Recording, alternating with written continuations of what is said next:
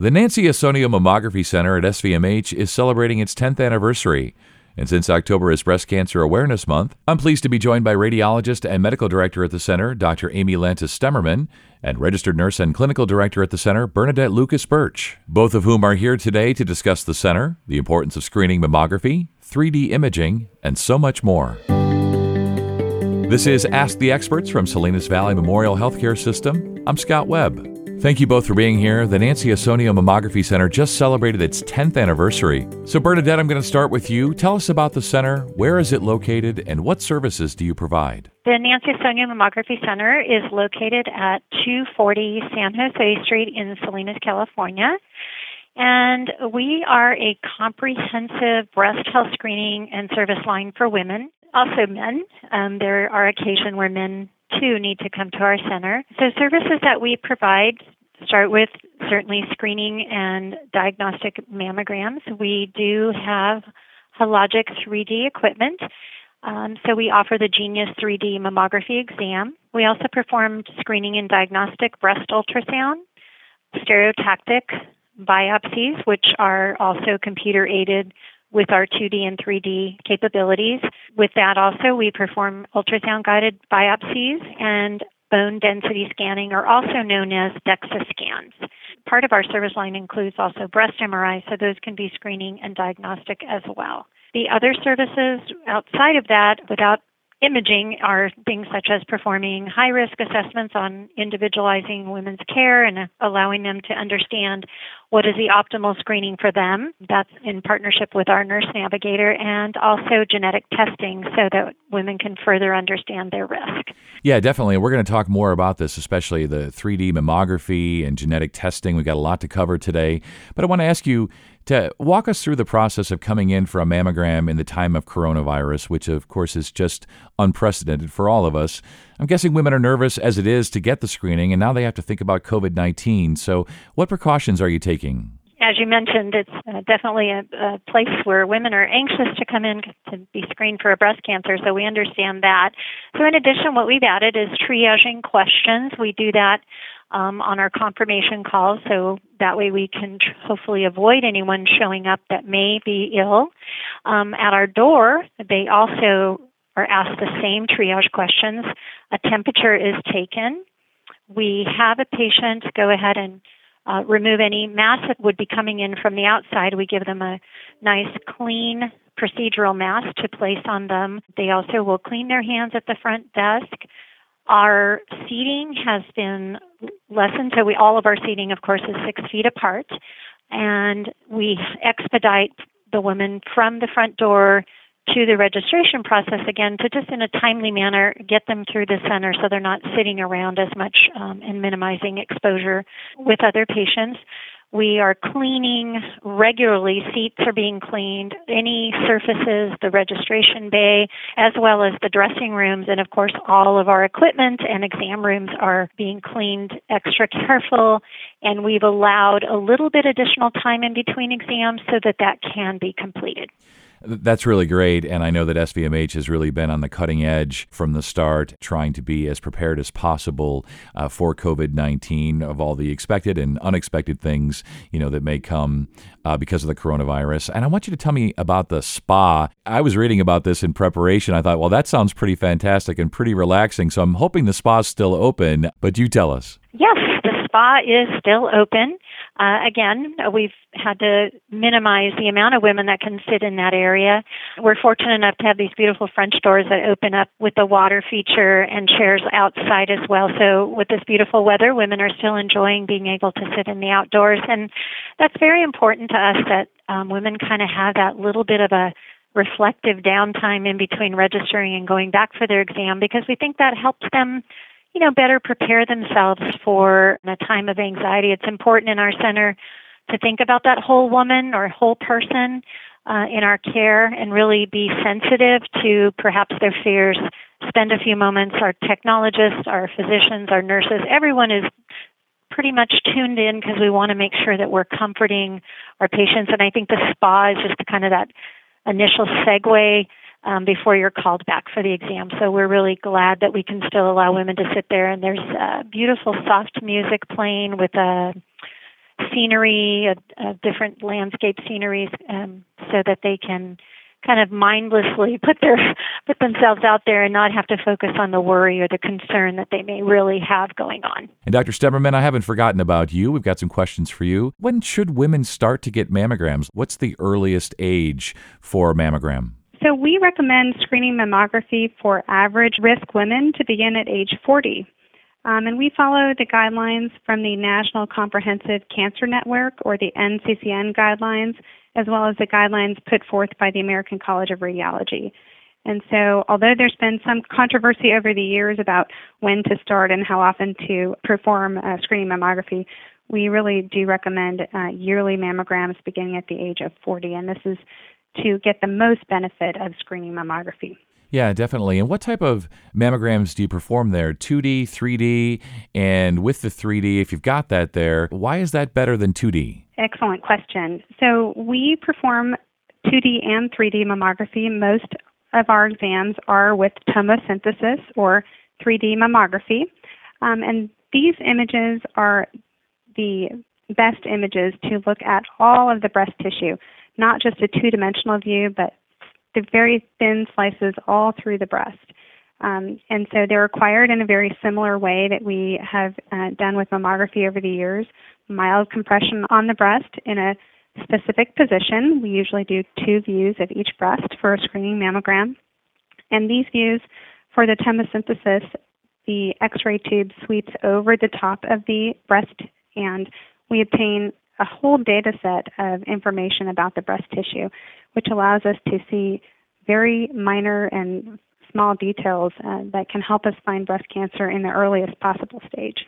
Really amazing stuff. And since you started using the 3D mammography machines, has there been an increase in early cancer detection? Yes. The first year that we went from digital mammography or 2D to 3D mammography, the breast cancers that we found 74% of them were in stage zero or stage one.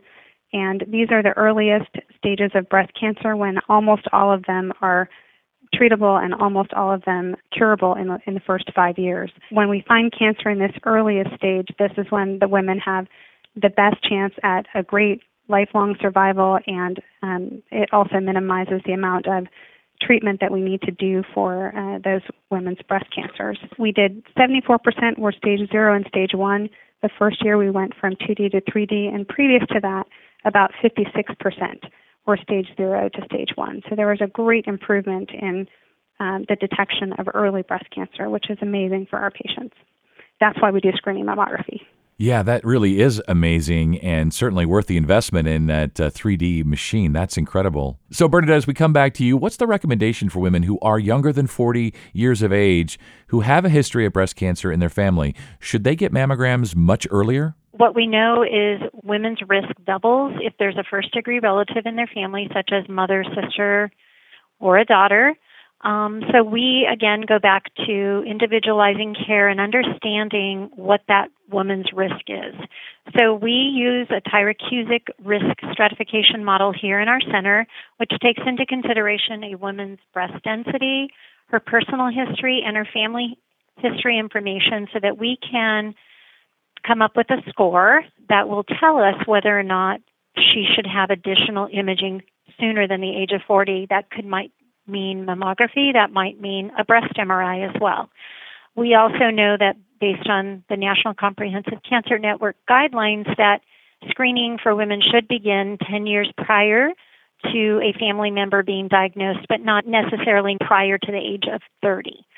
So we really try to tailor and partner with women to guide them so that they'll know whether or not they should be screened sooner. Yeah, it sounds like it really, you know, tailored and customized to the individual woman and her circumstance and genetics and all of that. So that's really fantastic. And do you offer gene testing at the center? We do. The whole conversation around cancer is about risk. And so we look for that estimated lifetime risk for women um, and while that score that I talked about earlier will guide us as to what is the optimal screening for a patient, we know that additional risk can be a part of this woman's life as well based on um, a genetic mutation. Only about 10% of cancers are linked to a gene mutation, but it's important in a family to know that.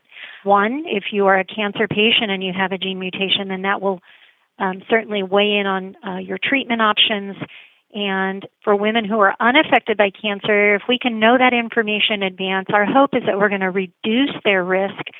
Now, while the general population for breast cancer is 12%, so one in every eight women will be diagnosed with a breast cancer, our hope is to get these women with mutations who could be up to 85% risk down as close to the general population as possible and maybe even prevent a breast cancer. So that's why genetic testing in our center became very important to perform because the conversation doesn't stop with uh, the risk from what your family history or your personal history, it goes all the way to what is that DNA telling us and how can we best guide you.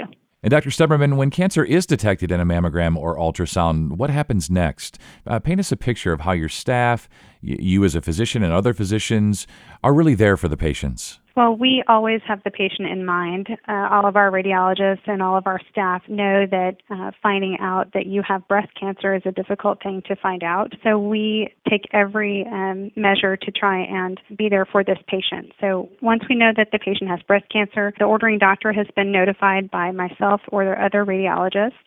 Um, we talked to their referring doctor, and we have already gotten referrals for different types of physicians that they will need to see in the coming weeks a cancer doctor or an oncologist, a breast surgeon, as well as an order for a breast MRI. That's one of the very best things that newly diagnosed women can have is a breast MRI. It's the best way we can determine the entire extent of their known breast cancer and evaluate if there's any other breast cancer in the affected breast or in the opposite breast we know that when patients are diagnosed, they want to be treated for breast cancer the right way the first time. And so that's very important. So when we bring the patients in to talk about their results, we have a physician and we have a nurse navigator, and we allow them to bring a family member, someone to listen with them as well. And we will walk them through their diagnosis and um, explain at that time the next steps in their treatment. We'll have a breast MRI order scheduled for them as well as some consultations and then we will introduce them to the team of doctors and nurses and social workers that we have here to help guide them through their next steps in the process, their treatment phase. Yeah, it sounds like they're really in good hands. And you mentioned uh, nurse navigators there, and I hear that a lot in the course of what I do here. But uh, Bernadette, I'd like you to really tell us what does a nurse navigator do? What does that mean exactly, and how does that factor into the continuum of care? we have a nurse navigator in the breast center, so she is a breast health nurse navigator. And then we have an oncology breast cancer nurse navigator. So their role truly is to be a liaison to enhance support, provide education, coordinate care, ensuring that timely, seamless care happens, whether you're a breast cancer patient or you're an unaffected patient who may have just learned they, they're a gene mutation carrier. So, whatever aspect or on that continuum of care from pre risk reducing strategies all the way to a cancer diagnosis. A navigator is just kind of at the hub of the team, and cancer itself is such a complex journey that we want to ensure that women have the additional support, not just women, their families as well. Um, and so, really, they are there to address fears, distress, anxiety, link patient to a social worker who also has access to additional services in the community and ultimately reducing barriers to someone's care financially, emotionally, learning how to cope with a diagnosis, a new diagnosis. So they're, they're pretty multifaceted. They're an amazing support and addition to the care here that we offer at the Nancy Ausonio Mammography Center and within our cancer program at Salinas Valley let's talk about advice for women who may have been recently diagnosed with breast cancer. Uh, what advice do you have for the women themselves, their partners, their families, as they embark on this cancer journey, if you will? Well, you are not alone, and we are here, as a, Dr. Stemmerman alluded to, um, this multidisciplinary team, and we're all here for the woman, their family, their children, whomever this impacts um, we certainly want to educate them, support them, and help them somewhat gain a sense of what they can do to continue living when, when getting that diagnosis is so overwhelming in the beginning. I think our best advice, of course, COVID has taken away the fact that we can give nice big hugs to some of these patients, which is very difficult. Um, so somehow just listening, connecting, ensuring that they know we genuinely are here. Uh, and sometimes that's all they need. Just knowing there's someone to listen, a phone number, a business card. Here's who you can contact. Um, you can show up. We're going to be here no matter what. Men do get breast cancer. Not a lot, but they do. So, do you see male patients and what types of screenings are done for men? Is it ultrasound, mammography? Men do develop breast cancer. It is less than 1%. Statistically, in 2020, about 2,620 men are expected to be diagnosed with a breast cancer. They do have mammograms and ultrasounds both performed. Mutation men can also be mutation carriers, um, which can elevate their risk for various cancers, and one of those being breast cancer. So most of the time it's a diagnostic exam that we're performing because a man has developed a lump or has some symptom. We certainly can also perform those screening exams for them should they be in a risk category that we know they are put at a higher risk for developing breast cancer. Um, we do our best um, since we are predominantly a women's center. Uh, we have a nice process built in where we allow men to uh, have kind of a separate place to be seated so they're not commingled with the women. And we also offer them the same emotional support. This um, being male doesn't take away the fact that they also, too, have fears um, being here in the center. And so we extend that uh, support and concern to them as well. So, uh, Bernadette, uh, last question for you here. What's the process for making a mammogram appointment? So, we some of our providers in the community, we're, we're still using paper orders, so a physician order is needed. Um, and then we have several of our SVMC clinics where electronic orders are being sent to us, so a lot more convenient for our patients and simple call will either be initiated from our center to that woman and or vice versa the women can call in and simply schedule their appointment. One thing i want to add that i think was important and so that's how you schedule an appointment but i also want to remind women and men that there used to be a time where with family history people would think well it's not my mom's side so i don't need to worry and i think i want to make sure people understand that our DNA or our genetics come from our mom and our dad, and both sides do matter. So it is so, so important for people to get that understanding now about what is that family history, what types of cancers ran in the family. So that's always available, not just for you, but for future generations. That's really, really important to have that information. And as we wrap up here, Dr. Stemmerman, last word to you. What's your general advice for women? So I have lots of advice for women. The first being that screening mammograms really do save lives. So please get your screening mammograms. You can do it safely at our center, and I really hope that people will continue with their yearly screening mammograms. Uh, this is the best way to get the most benefit and decrease your risk of dying from breast cancer. The other thing is know your risk. Make sure that you're getting the appropriate types of screenings. We know that for average risk women, yearly screening mammograms, those are enough. But for high risk women or perhaps some women who've had breast cancer in the past, yearly mammography plus screening breast MRI is the best way to screen your breast for breast cancer. And finally, there's a lot of stress out there, a lot of um, different things going on, but I hope women in general remember to have their healthy lifestyles, eating right, exercising, decreasing your stress, all of these things are known to benefit women and men. So I hope people can stay healthy. Wear a mask. Yeah, absolutely. Wear a mask and wash your hands, and never a bad time to be mentally and physically well, but especially right now during COVID 19. I'm so glad we had you both on. This was really a great tag team effort here. Uh, you really work well together, and I feel like we covered a lot of ground today. Hopefully, we helped women, and really, sincerely, you both stay well. Thank you. You too. You too. Thank you. For more information or to schedule an appointment, visit svmh.com slash locations slash Nancy dash Ausonio dash mammography dash center. And we hope you found this podcast to be helpful and informative. This is Ask the Experts from Salinas Valley Memorial Healthcare System. I'm Scott Webb. Stay well, and we'll talk again next time.